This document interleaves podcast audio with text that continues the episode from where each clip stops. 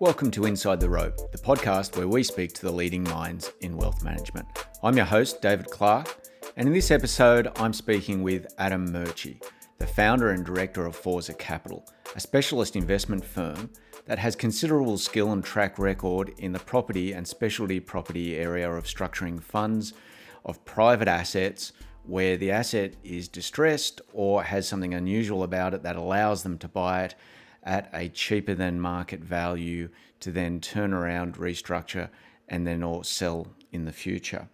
I talk with Adam about the current market conditions, having recorded this in early July, and the coming opportunity as they perceive it that will be presented in this space, presented by covid nineteen pan- pandemic that's currently playing out around the world. Please remember this podcast is not, nor is it designed to be specific advice or recommendation. We encourage people to listen to the disclaimer at the end of the podcast and to seek advice before making any investments. Please keep your feedback coming. I really enjoy that. You can email me at david dot clark at coda capital dot com. Thanks a lot and enjoy the podcast. Adam, welcome to Inside the Rope. Thanks for having me. Adam, uh, perhaps you could uh, start off by giving us an introduction to yourself, please, and Forza Capital. Sure. So I'm the founding director of Forza Capital, which is a property funds management business I established just over ten years ago with my business partner, uh, Ashley Wayne. We've now worked together as a team for nearly two decades. Okay. And what, what has been your background in the industry? My background is actually quite eclectic. So for the last twenty years, I've been involved in property funds management. Um, but prior to that, I was actually the C E O of a state sporting federation for four years. So my, my, I'm classically trained as a sport manager. So I did a Bachelor of Commerce in Sport Management and ran a cycling organisation here in Victoria and then competed uh, as a cyclist, and then made the transition to property in two thousand one and have been doing that ever since. Okay, well, I can't pass up that opportunity. What what did you compete in on the bike? Oh, I rode rode on the road um, for nearly twenty years. So I sort of retired from serious racing back in twenty thirteen, which sort of correlated with uh, starting a family, the, doing six hundred kilometres a week while still running a business and having uh, young kids is not sustainable. And, and and what was the pinnacle, just to digress here from uh, the subject matter of today's podcast, what was the pinnacle of that cycling career? Um, I won a Victorian Championship in twenty eleven and a couple of, I suppose, near misses in probably the biggest one-day race here in Australia, the Melbourne to Warrnambool. Sort of still have some unfinished business with that event, if you like. Um, but really for me, it was it was always just a serious hobby and a passion. I mean, it was always combined with work. I made the decision not to try and chase the dream. Um I sort of always liked having a, a good counterbalance to everything I was doing, and work's a great counterbalance to cycling and vice versa. And I think that's the same for any any sort of form of sport or activity. They actually are, they're really good when done in parallel with each other. So how did you develop an interest in property? So I was headhunted into a property business to help them um, whilst they're on their growth trajectory. And after about eighteen months there, the discussion centred around looking to build a funds management offering into the business. So to be honest, it was something that they weren't really across or aware of, and, and neither was I, but I spent the time to do a lot of research and basically understand how the whole thing and the industry hung together. And then we literally started building a funds and management business from the ground up. So obtained A F S Ls, went set up compliance committees, and then literally built a, I suppose, a client base around that. And then a fairly significant portfolio of assets across Australia. Um, and then ultimately we left there in two thousand nine, nothing to do with the G F C, just a change in direction. And that's when you set up Forza Capital, is that right? Correct, that's right. And and when you set up Forza, what do you wish you knew then that you know now? Uh, that's a good question. I had a, a little bit of a rant this morning with one of my colleagues just about some of the structural issues within the whole sector. Um, I'm, I'm going to actually change it and say there's probably not a lot I would I would change that I actually pulled our business plan out that we documented when we started Forza ten years ago. Mm-hmm. And it almost reads as if we had written it yesterday. There are a number of things we made a big call on at the time that were core to everything that we stood for. One was that we were completely independent. The second was that there was no conflicted remuneration, so we've never paid a commission.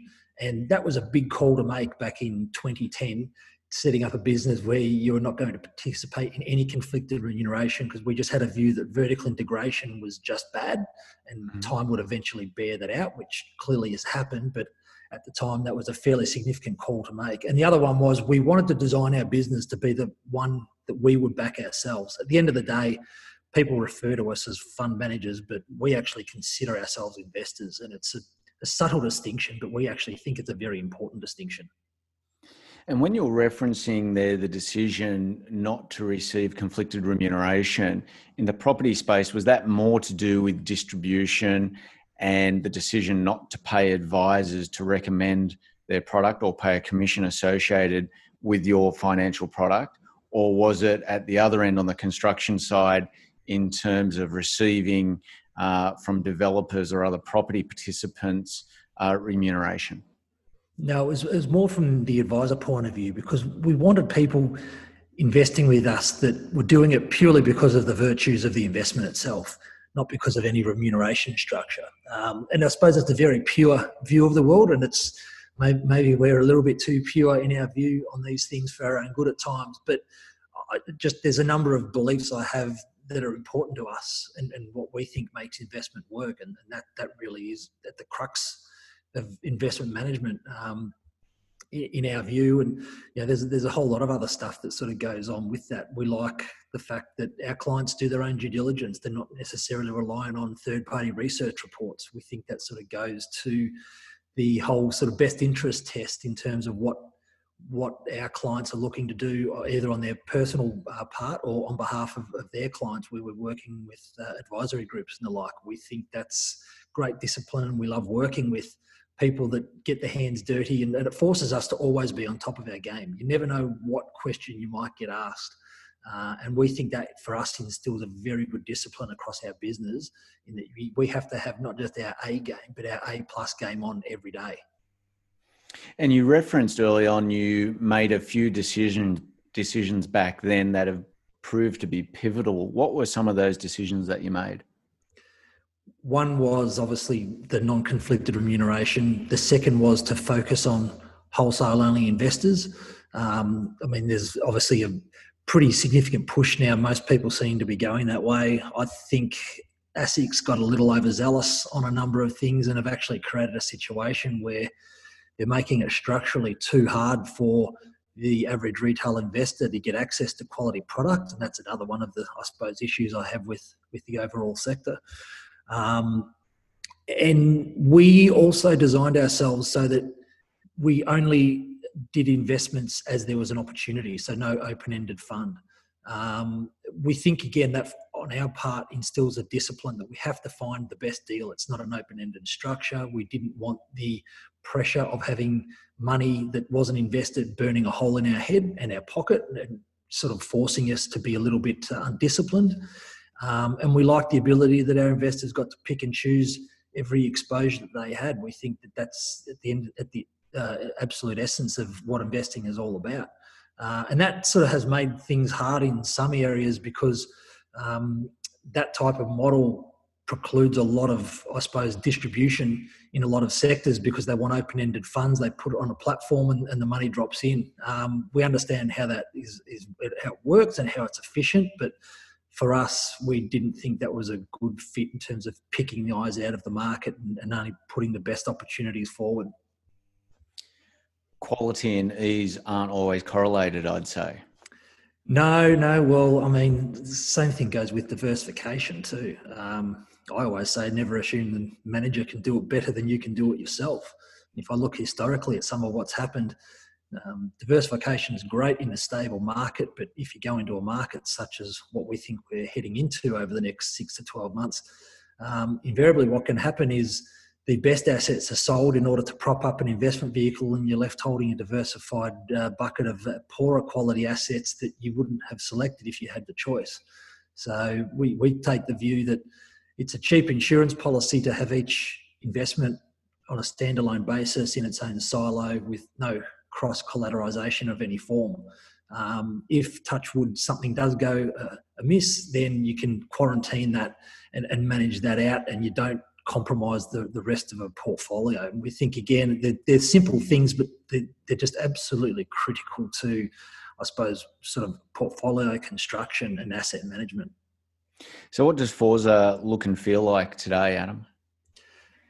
We're a small team. Uh, there's only seven of us, plus a, a non-executive chairman. Um, we don't plan to be a, a massive business. We like being nimble. We think in the area in which we operate, which we're looking at opportunistic and value-added style deals, the ability to move quickly and, and, and decisively is absolutely essential to success in that space.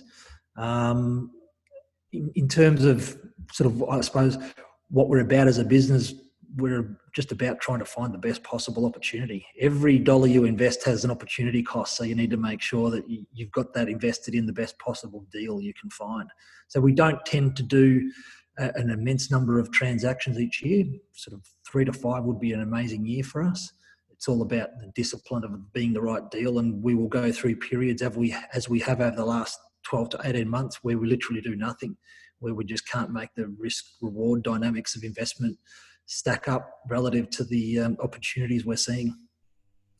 Can you maybe dig into what you mean by uh, opportunistic and value-added deals, and perhaps give an example of those type of transactions that you've done in the past that look and feel like those sort of headlines?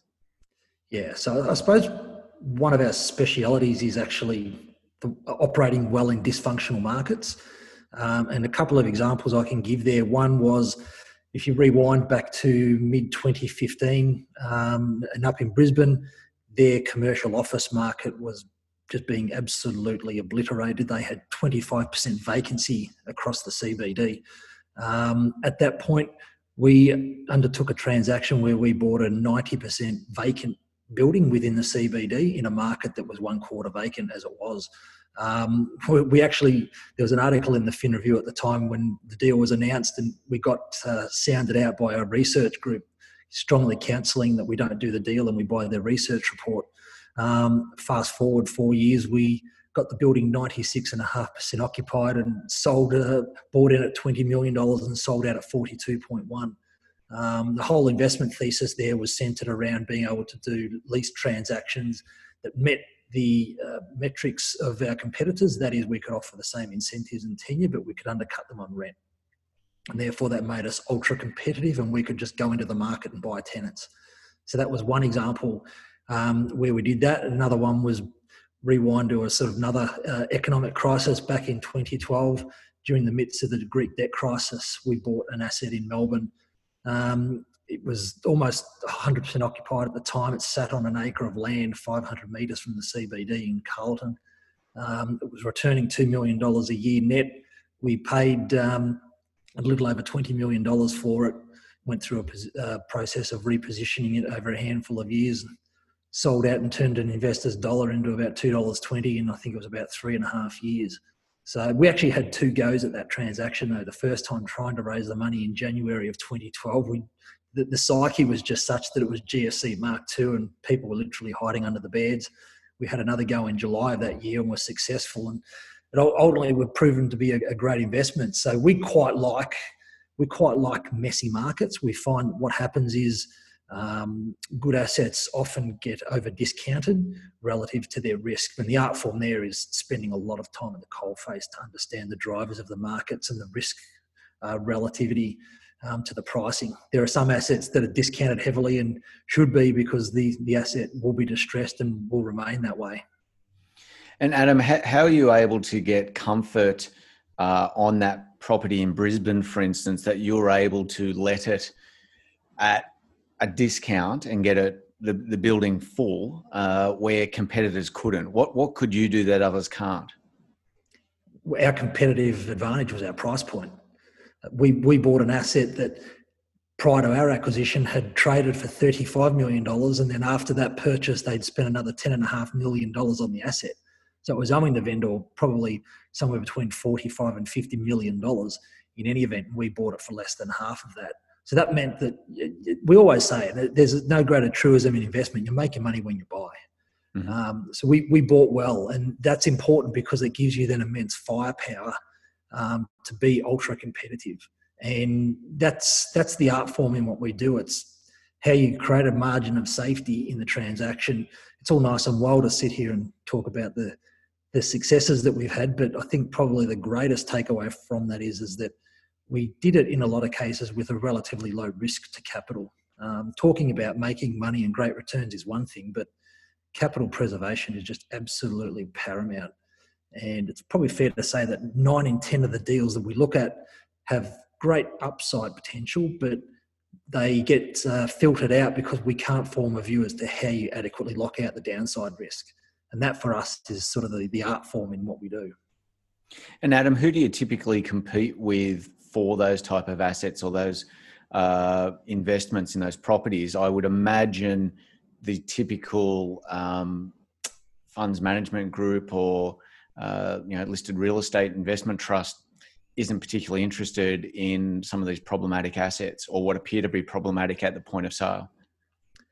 Yeah, that, that's right. Look, I mean, our, I wouldn't call them competitors. We, we call them more peers. I mean, we, we actually engage reasonably closely with a number of these groups. They're groups like Corvell out of Sydney, Quintessential out of Melbourne, um, groups like that. There's a, there's a few others, Newmark.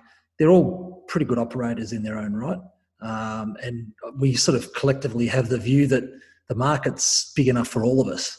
Um, there's often a little bit of trade of information.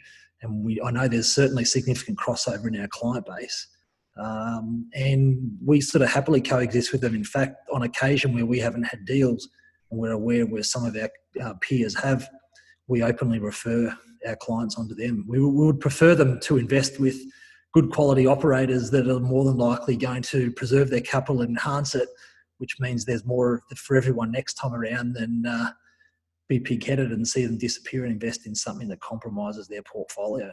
So the investment's not coming from institutional investors and the large swathe of superannuation money out there by and large, or smaller um, individuals or groups of individuals getting together as such. Is that, is that a little bit of a gap in the market? That That's correct, David. And that, that's, I suppose, a, a, a little area we try to exploit. We're targeting assets sort of above twenty million dollars and probably less than one hundred, which is too too much for individual privates in, as a general rule, and probably getting a little on the small side for institutions, though I must say in the last five years, we've been getting a bit of creep from both ends of the, the bracket there. Um, because the availability of investable um, opportunities was fast disappearing. And what's your track record in the space been like? Um, well, thus far on the deals that we've had uh, or undertaken at Forza and exited, we're averaging an I R R net of fees of about twenty-six point four percent. So yeah, it's a, it's a pretty high hurdle. That also is part of the discipline as to why we make sure we're not doing, uh, you know, and an immense number of deals each year, because the reality is they're hard to find um, and they're even harder to execute on. So you, you sort of, there's a natural bandwidth or a capacity constraint, I suppose, in, in terms of what we do. And, and how do you typically find them without giving away the secret sauce? Oh, look, it's twofold. One, one is you obviously need a very strong relationship with agents, and you're constantly briefing them as to the types of attributes you're looking for from from the marketplace, um, the types of sectors you're looking at, and then the sort of the, the asset dynamic, if you like. Um, we also get an immense amount of deal flow and opportunity from our client base. We invest with a number of um, wealthy individuals and business owners, and they're often well connected. So we find on occasion it manifests its own deal flow um, opportunity. That everyone loves an off-market transaction. Um, The, the reality is they're actually quite hard to do, and if you're doing off-market deals, inevitably you have to pay a premium because you're convincing a vendor that wasn't going to sell to sell. Um, we find the best deals are often done on market, or the, the best purchases we've had in the last few years have actually been uh, an asset that was on market and went through a failed marketing campaign. And the vendors had a, a little bit of, I suppose, a reality check on pricing. And we've been able to come in when it's sort of no longer advertised for sale and, and pick it up at a fairly reasonable discount to its previous asking price. And that for us has been a happy hunting ground. We may, we maintain a massive database internally of assets that have been for sale that haven't concluded. And we're regularly reaching back out and tapping the agents on the shoulder to uh, see whether any of those uh, those assets are for sale at a, at a more realistic price, or something something that sort of better meets our expectations. You need someone to do the uh, price adjusting for you. Um, what, what's some examples of perhaps investments or assets that you've entered into that haven't gone as well as you'd hoped, and what are some of the lessons you've learned out of that? We've only had one, um, and I, I say that with my hand on my heart, and we haven't lost money. It just was a case of we didn't make as much as we would have liked. Um, the, the lesson out of that was, and I think a lot of people in property probably learnt the lesson last year, la- over the last twelve months, it was the year of tenants staying put. It was very, very hard to extract a tenant out of anywhere. Um, and we had an asset that we bought very well, and we went through a refurbishment of, of that asset and put that up for lease. And we were just finding it extremely hard to get traction with tenants. Now, as I sit here uh, having this discussion with you, David, I'm hoping on uh, getting a, a signed lease from the tenant we've just agreed to terms with on, on that asset. But the reality is the time delay has hurt the I R R for us. Um, and that's something that we haven't worn lightly. We openly have spoken to uh, our, that was a single um, investor asset, that one. And we've openly spoken with the um, the investor and said we're going to, to recut the fee structure there uh, in order to, to get it to a position that, that, that they're comfortable with and we're comfortable with. So I think when when things change, you need to change your mind and your position too. So that sort of goes back to what I was saying before, where we look at this as investors. It's what we would like to see done if we were uh, in, in the inverse of the situation. Therefore, we openly started that discussion ourselves to say, look, what we, what we uh, promised you that we could deliver obviously hasn't happened for one reason or another. It wasn't um, wasn't through any... I suppose mismanagement, it was a function of broadly just market conditions, but we need to respect that for what that is and, and make adjustments. So we're working through that literally as we speak, but um, you know, we haven't, in the two decades I've done this, um, I haven't been in a position where I've had to look an investor in the eye and tell them we've lost their money.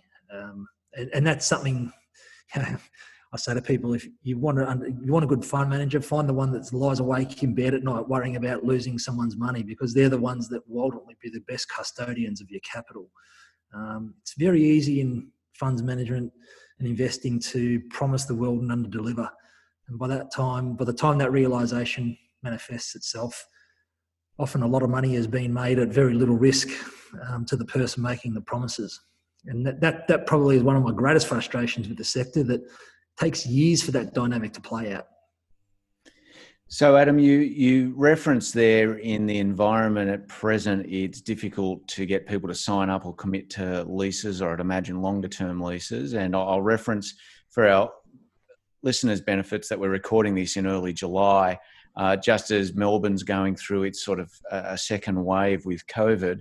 Uh, the other opportunities where you've invested Uh, seem to be financial dislocations or other things going on in the world um, where it would seem reasonably logical that the fundamental drivers behind property aren't dislocated. Um, to what extent do you think the current changes that we're seeing brought about by, we're recording this via Zoom, for instance, um, and, and people are isolating, working at home, Um, and you're seeing quite a few people saying, well, particularly you know, that I'm speaking to in Sydney, well, maybe I might go back to work to the office two or three days a week. Um, therefore, there is speculation that you know office spaces may not, not recover to the same level that they were previously, or it would take a, a, a long time. What sort of evidence or what are you seeing with relation to that, that is, is this expediting, is this COVID outbreak, this pandemic, expediting a change that may not um, get, see demand in that space get back to where it was? Good question. Um, and I've been spending a lot of time on this. I think there's a lot of rhetoric that's being pushed around the market and headlines being generated from people that haven't necessarily gone and actually asked too many questions. They're just regurgitating a lot of fact they've heard from someone else. Mm-hmm. So we, we actually went and did a survey of our client base. Um, a lot of people, a lot of business owners or very senior management personnel in big businesses or, or, or wealthy private families, um, and invariably got to their position by running very successful operating businesses. So I suppose the, the, the sort of crazy of all of that was about eighty percent felt that working from home was okay, it was serviceable, uh, and they were, you know, reasonably efficient. When we asked whether they felt whether they were effective, seventy-five percent either said absolutely not or not at all. So there was a big disconnect between being able to get things done and being able to do things well. When we then asked the knock-on question, which was, how do you think this dynamic is going to impact your workspace requirements? Um, over seventy percent said it's it's not going to change it at all, or the only change will be that they'll maintain their footprint and allow their staff to work more flexibly. So we've started asking this question for every opportunity we get. Um, I'm really starting to firm in my view that I don't think that workspace ratios themselves are going to, to um, sorry, workspace requirements or floor space is, is going to be materially handed back. I think there'll be sections where definitely it is. Some businesses can work remotely very well. I can tell you categorically that Forza Capital doesn't work as well remotely as we do uh, as a team. We're far better as a, as a collective than individuals. And I think any sort of business in our space would say that rings true for them as well. Um, the one bit I haven't been able to get anyone to answer to me yet is how on earth you mentor staff and build culture remotely. I don't think you can. And I think the longer this goes on, the greater the realisation from business that that's a massive gap that they haven't really contemplated. You know, how, how do you, how do you fill that Um, that gaping hole in a remote working environment? So probably the best answer I've had on this topic was from our chairman. So he he uh, is a C E O of a, a reasonably significant investment business, and he said that what they will do, they'll keep their floor space, they'll mandate that the staff are at work as a collective group for a couple of days a week, and the rest of the time they can work remotely. So what that means is you still require one hundred percent of the floor space, but it's only fully occupied forty percent of the time. Um, the bigger knock-on effect, I think, might actually be that workspace requirements per employee could increase. We've already seen examples of the federal government revising a leasing brief and increasing the ratio of square meterage per employer from one, one person to twelve square metres to one to fourteen as a result of the social distancing. So uh, if you start deploying that through the property market, that actually starts to look really interesting. So I think as a as a as a as a net result, it's a bit of a zero-sum game. There'll be some space handed back, there'll be more taken by others, in, depending on the style of business they run. The art form here is going to be picking the winners and the losers. I think there are certain styles of business and, and assets that will ride this cycle, this structural shift quite well, and there are others that are going to be materially exposed.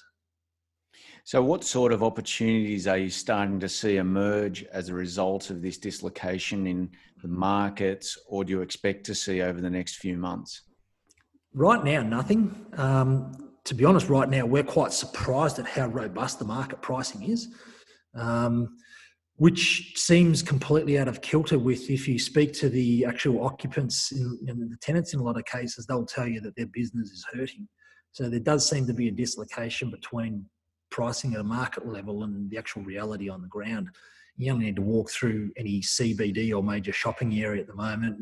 You know, there's probably a, a quarter to a third of the uh, the shops that are vacant. That has to have a knock-on effect. That you, you can't just um, you can't just soak that up through a, a sector and pretend that nothing has happened here. Um, so we think things probably start to get interesting come September, when from a property perspective there's a bit of a standstill at the moment with this government imposed mandatory code of conduct. I mean, that's a first in any event where a sector has effectively had to underwrite its uh, its occupants. Um, and then you've obviously got the the government stimulus and other packages that there's there's a sort of defined end date at the end of September as well. At that point, I think the economic reality starts to set in, and you, we start to see how things might play out. We are expecting some material shifts in sentiment and, and pricing. Uh, and we do think that there is going to be some interesting opportunity to present, probably not readily during this year, but certainly we think through the course of twenty twenty-one.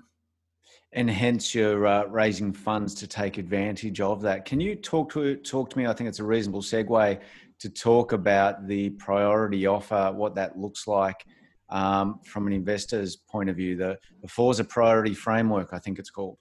Yeah, that, that's right. So it, it's not a fund because that's it's actually just not a fund. We called it a framework because that's really how we have structured it. We and the rationale, I suppose, it goes back to our Uh, opening discussion point in terms of what we do as a business. We, whilst we understand how blind funds work and they can be highly advantageous given the likely dynamic, that is that you've got a pool of committed capital and you can make decisions very quickly, mm-hmm. that avails great opportunity. That for us though grated up against the fact that investors are bound by that framework and lose the capacity to choose. So we spent about six weeks just tearing our own thinking apart to say, how do we get the attributes of the sort of blind fund that get you to the market and create opportunity in terms of seeing really great deal flow, but without locking people into a fixed position that is, is inflexible. So we came up with a framework which whereby people can make a, it's just a commitment. We're not drawing any money now, so it's a commitment to a sum of capital Uh, across a suite of opportunistic style deals, and they can pick the sort of deal exposure they're looking for. And then each opportunity we will um, provide on a standalone individual fund basis. And I suppose the major change is the default position is everyone that's made a commitment to the framework participates in each fund unless they nominate to withdraw. The reason being for that is it helps us optimise uh, timing in an environment where there's likely to be greater time sensitivity from a vendor's point of view, because speed and certainty will avail you the greatest discounts and, and the best opportunities. So we try to design it such that, if, I suppose from an investor point of view, it's sort of the equivalent of a free option. They can put their hand up. They're not putting the money up until they see the deal. If they like the deal, they put the money up. And if they don't like the deal, they can withdraw uh, and, and fall out of the framework, if you like. So we're trying to create it.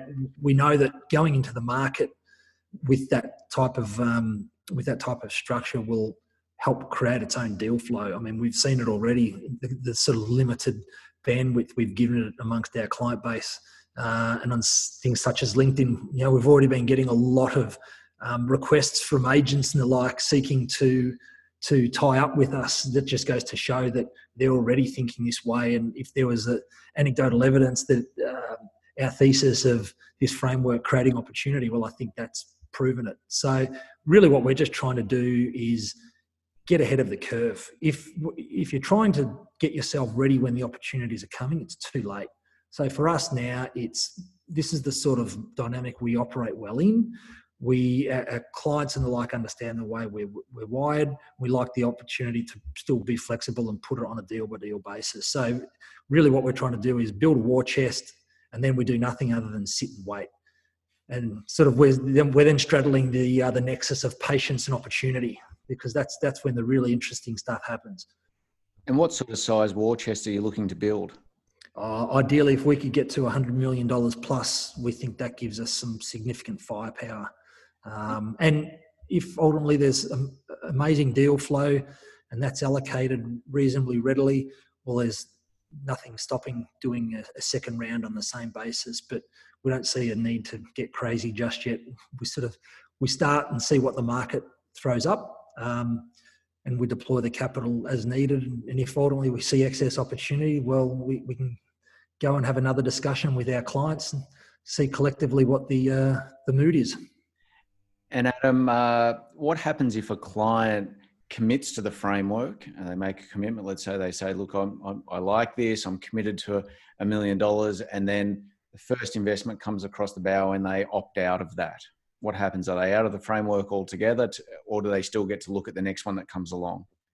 No, they, they, they drop out. And I know it's, it's probably, David, seems to be a bit of a harsh penalty, and I recognise that. But the one, through experience, what we know is that you don't get many opportunities with the sort of dynamic we think we'll be facing. You've got already nervous vendors and already tight timeframes. And if you make it too flexible, what you can actually do is destabilise your own opportunities by having people withdraw um, coming into the conclusion of a deal. So what we're saying to people is you've got the right to pull out, yes. um, but don't exercise that lightly.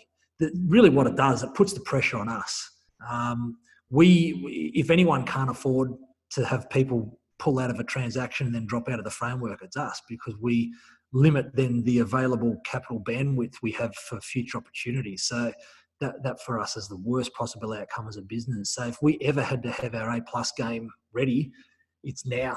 Um, the asset selection and the discipline around due diligence is even more heightened. So we think that um, on the balance of probability, we should ensure that the need for anyone to exercise their withdrawal right is limited, but notwithstanding, going back to our point, as, as investors, as we are ourselves, we still want that right. We think that's that's a highly important point. Um, notwithstanding that the, the it's a bit of a trade, a series of trade-offs, I suppose. To, in order to get the speed to market and see the best deals, we needed to make a few changes. Uh, and the minute the market stabilises and goes back to, I suppose, more benign settings, um, the the need for this type of framework is is. vastly diminished, and we go back to our standard model of uh, individual offers for individual opportunities. So I take it uh, when you see that first property come or asset come across the bow, um, people go ahead with that. That goes into a special purpose vehicle or a unit trust specific for that asset. Um, what sort of gearing level do you use, if any? Uh, it, it will vary uh, on an asset by asset basis. I mean, in this environment, where we're looking at assets with probably a degree of distress and, and already there's, I suppose, value erosion from their intrinsic value, we're probably looking at L V R covenants of sort of maximum of fifty-five and ideally drawn debt to probably fifty. So we're looking at trying to build covenant headroom in there. And we also run a reasonably robust unallocated working capital balance. So by way of example, across our existing funds now, seven percent of the value, as an average, seven percent of the value of the debt of each um, fund is held in cash. So it's a bit of a drag on equity, but it's a very cheap insurance policy if you need to amortise debt, undertake works, acquire a tenant. Um, we like that. If ultimately you don't need that, you can ha- return that capital back. But if you find that you need it and you don't have it, it's very, very hard to get your hands on. Um, And I think we'll probably be even, I suppose, more conservative in the way we approach these things going forward in terms of building the capacity in. We think that, you know, cash will be king. And if you've got access to it and you're able to readily deploy that um, across the right assets, you should be well rewarded with, with time and a little bit of discipline. Adam, what would be the perfect if... Uh... someone comes to you this afternoon, one of those agents ring up and says, look, I've got an asset for you. What could you describe to me? What are the sort of characteristics would, would fit right square in your bullseye at the moment? Um, another good question, and two parts to that answer. One is, I think we're likely to see some really good office assets end up with some short-term vacancy and tenancy issues. Um, and the the asset will be punished relative to the actual risk of getting it re-tenanted. We really like that. We think with getting the hands dirty and being very tactile, as well as having the capital there to basically go into the market and buy tenants, that will be a that will be a very, very good strategy, and that should end up with some pretty strong returns. Oh, certainly on a risk-adjusted basis, we think that's a, quite a low-risk strategy. Um, the other one is the major land bank type sites, but with income. We think that there's a lot of pressure in, you know, the, the major, certainly eastern seaboard uh, areas, Melbourne, Sydney, Brisbane, around um, future development supply and infrastructure delivery. And the governments are starting to wake up to the fact that it's four times more expensive to deliver infrastructure to new communities in the fringe than it is to actually build um, communities around the existing infrastructure. So what we're thinking is going to happen, and what we're already seeing happen, is think large-scale industrial land bank type sites in middle suburbia, Melbourne, Sydney, Brisbane. You can buy them for their industrial value, their returning income, um, but ultimately there will be large redevelopment opportunities, and councils are already starting to realise that from a strategic planning point of view, they need to start investigating this dynamic and, and actively engaging. And we think that is a really interesting strategy, because you can buy these assets um, at land value or below land value. And what I mean by that is you, it would be worth more in some cases as a vacant site than it would be as an income producing investment um, with an industrial tenant. So we, we love that. That for us is sort of the holy grail of investing. Um, but it's a little bit like looking for a unicorn. There aren't many of them around. Well, hopefully some of our listeners can be spotters for you. Um, Adam, on the flip side of that, what are you avoiding at the moment?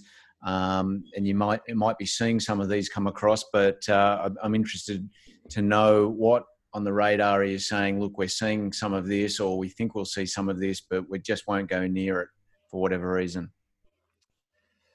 Yes. Um, I don't think there's anything right here right now that we're saying we're definitively avoiding. There are certain parts of the market that we think are probably likely to have more pain than less. Um, certainly parts of the residential high-rise development sector we think will look problematic. Um, depends on how you look at that, though, because that also can pro- provide an opportunity. We think that there's going to be, uh, for example, the, the rail-owned apartments up in, in Sydney at the moment that are in the hands of Deloitte as receivers. There's going to be some stock coming to the market at some pretty significant discounts to move that. Um, for some people, that's actually going to be highly opportunistic. So I think it depends on which side of the fence you're sitting right at this point. Oh, clearly, retail's an issue. I think the, the strip retail is hard work in the in the immediate term. Um, it was already going through a structural shift from retailing to more service-driven users. Obviously, that's just been supercharged, and the vacancy is going to have a significant um, impact and drag on that sector. So that we, we wouldn't readily be looking to go and buy high street retail unless it's got some sort of other reversionary use. There's a couple of areas that we think it could really work well as decentralised office type space. Um, for those users that aren't going back to the C B D office anymore, David, off the back of uh, this COVID nineteen dynamic, they're the sorts of uh, areas that they will occupy, because they're sort of small, more boutique spaces. They're well surrounded by things such as, you know, trains and trams, cafes, restaurants and the like. Um, that, but not, not every asset can be repositioned and repurposed. So that's where there will be a little bit of a natural selection, we think. Adam, can you talk to me a little bit about the fee structure and or alignment of interest in that, if you can, please? Sure. Um, the way we've structured our fees is any upfront and ongoing management fee is at the lower to middle end of the range. We actively track ourselves. I keep a matrix of every opportunity I can get my hands on and, and lit- literally list it out, so I know exactly where we sit in the pecking order. So I can say with a high degree of conviction and certainty that we, on our uh, any upfront and ongoing fee, we are at the middle to lower end of the range. We don't charge an exit fee, any fixed fee at the back end. We like any performance entitlement that we participate in to be at risk, which is, in our view, the way it should be. We are higher than the market there. We're generally thirty percent over a hurdle, um, whereas the market is often twenty percent over a hurdle, but with a one percent exit fee. Um, and it's an interesting one because it's optics. I'm pretty regularly told that we're more expensive than our competitors, but we've actually gone and modelled up the fee structure relative to ours, and we're actually cheaper, uh, and, it, and it's more at risk. So we're we're quite happy. We we like the fact that we're backing ourselves, and where we can, we try and take reasonable positions in our funds also. I think at this, you know, as I speak to you now, our Forza Capitals, um, whether it's the business, myself, my business partner, we have a nearly five percent of the invested equity across all of our funds. So we don't plan on changing that. We've sort of have set ourselves up in a lot of ways as a, almost a joint family office. Um, yeah, we're doing investing with others, but really it's it's our own money that we're investing alongside um, also. And again, I think you need to, to eat your own cooking is a, an expression I've heard a couple of times, and I, I think it's it's apt. How many funds, properties are you up to at the moment? At the moment, we've got six existing funds. Okay. So we've we've actually divested a number. Um, so over the last over the last eighteen months, I think our sort of funds under management's gone back by nearly one hundred fifty million dollars as we just sort of took stock of opportunities and, and took profit and handed money back and moved on. Much to, in some cases, our investors' disappointment because they already had money to to invest and we'd given them back more. But I think again, you, you can't. You can't be too cute about these things. You know, you, you, you make money when you take profits. Um, and our view is there's an opportunity to do that, and, and, and you do that readily. And how many property transactions has the group carried out? Oh, we've done well over twenty. So we've we've transacted on about just shy of half a billion dollars worth of property. Okay. And given the style of transactions you're entering into, uh, where there may be some sort of, you know, other people shy away from it. I don't use the word distress. Um, what sort of rate of return do you think investors in the market should reasonably expect from these type of assets? Oh, look, if you're participating in the value-added opportunistic type stuff, you'd be you'd be looking to see mid-teens I R Rs, net of fees, and beyond that. Um, I, th- I think that's that's certainly the range in which we will be targeting. Um, The art form here is being able to disclose a number that you're confident of every day of the week of hitting. It's the art form of under-promising and over-delivering. What sure. I mean by that is we, we have done the analysis. The average I R R quoted across our funds was about fourteen percent net um, in our disclosure docs, and we've returned twenty-six point four. Um, at the time, I couldn't have said that we were going to hit twenty-six point four. I think, you know, we have to be realistic. We've, we have benefited also from the significant economic tailwind that everyone has in, in terms of falling interest rates and, and, and tightening cap rates. Um, but it's a, uh, it's a fraught path if you go in with promoting a high I R R in order to extract the capital, knowing full well that it's a, a bit of a luck-based investment strategy, whether you can actually achieve that or not. That's that, that goes back to my point earlier where often a lot of goodwill is given back with time. Sure. And and it looks like you, once the properties are ent- entered into, there's an ongoing income stream to the investor that's paid out quarterly. Is that correct? Correct. That's right. And and that generally ranges between what sort of area on the properties that you're having, that you have in mind or you, you've entered? Oh, in, in the current market, we think that number's likely to be somewhere between five to eight percent per annum. It's really going to be dependent on the deal. Um, I mean, some of our existing assets are returning, um, you know, one, one's returning eleven percent at the moment. Uh, you know, I'd, I'd love, sometimes it's hard to, when the market and then the metrics shift, you, you sort of, you start with, you want to achieve a nine and you realise that it's just not possible. I think being realistic in this low interest rate environment and, and, and still with interest rates and, and bond rates where they are for the foreseeable future, I think five, five to sort of seven, five to eight's a pretty sweet spot, but that that only forms part of the return matrix. The other part is really the asset identification, being able to acquire at a discount and then readily being able to get in and work the asset hard to create, capture that intrinsic value and, and, and the capital uplift um, that sort of forms your net fifteen percent plus I R R. Adam, I've ticked off all my lists here. Um, really appreciate your time. I'll give you the, the right of the last word. If there's anything you'd like to leave our listeners with or any points you'd like to make, now's your opportunity. I think the only point to make is that we're in a little bit of a false economy at the moment from a property perspective.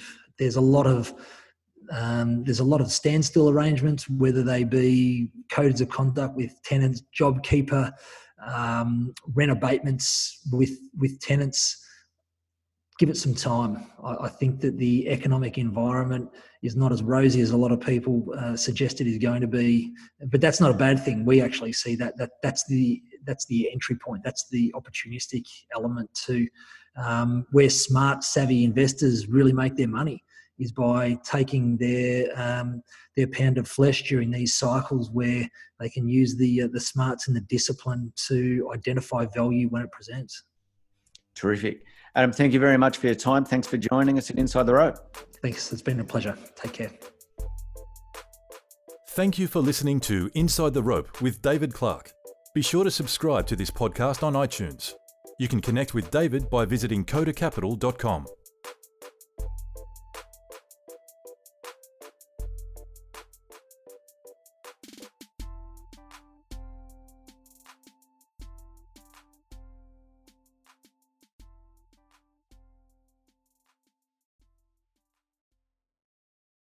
Any views expressed in this recording represent the personal opinions of the speaker and do not represent the view of any other party. If this recording contains reference to any financial products, that reference does not constitute advice or recommendation and may not be relied upon. Listeners in Australia are encouraged to visit w w w dot money smart dot gov dot a u to obtain information regarding financial advice and investments.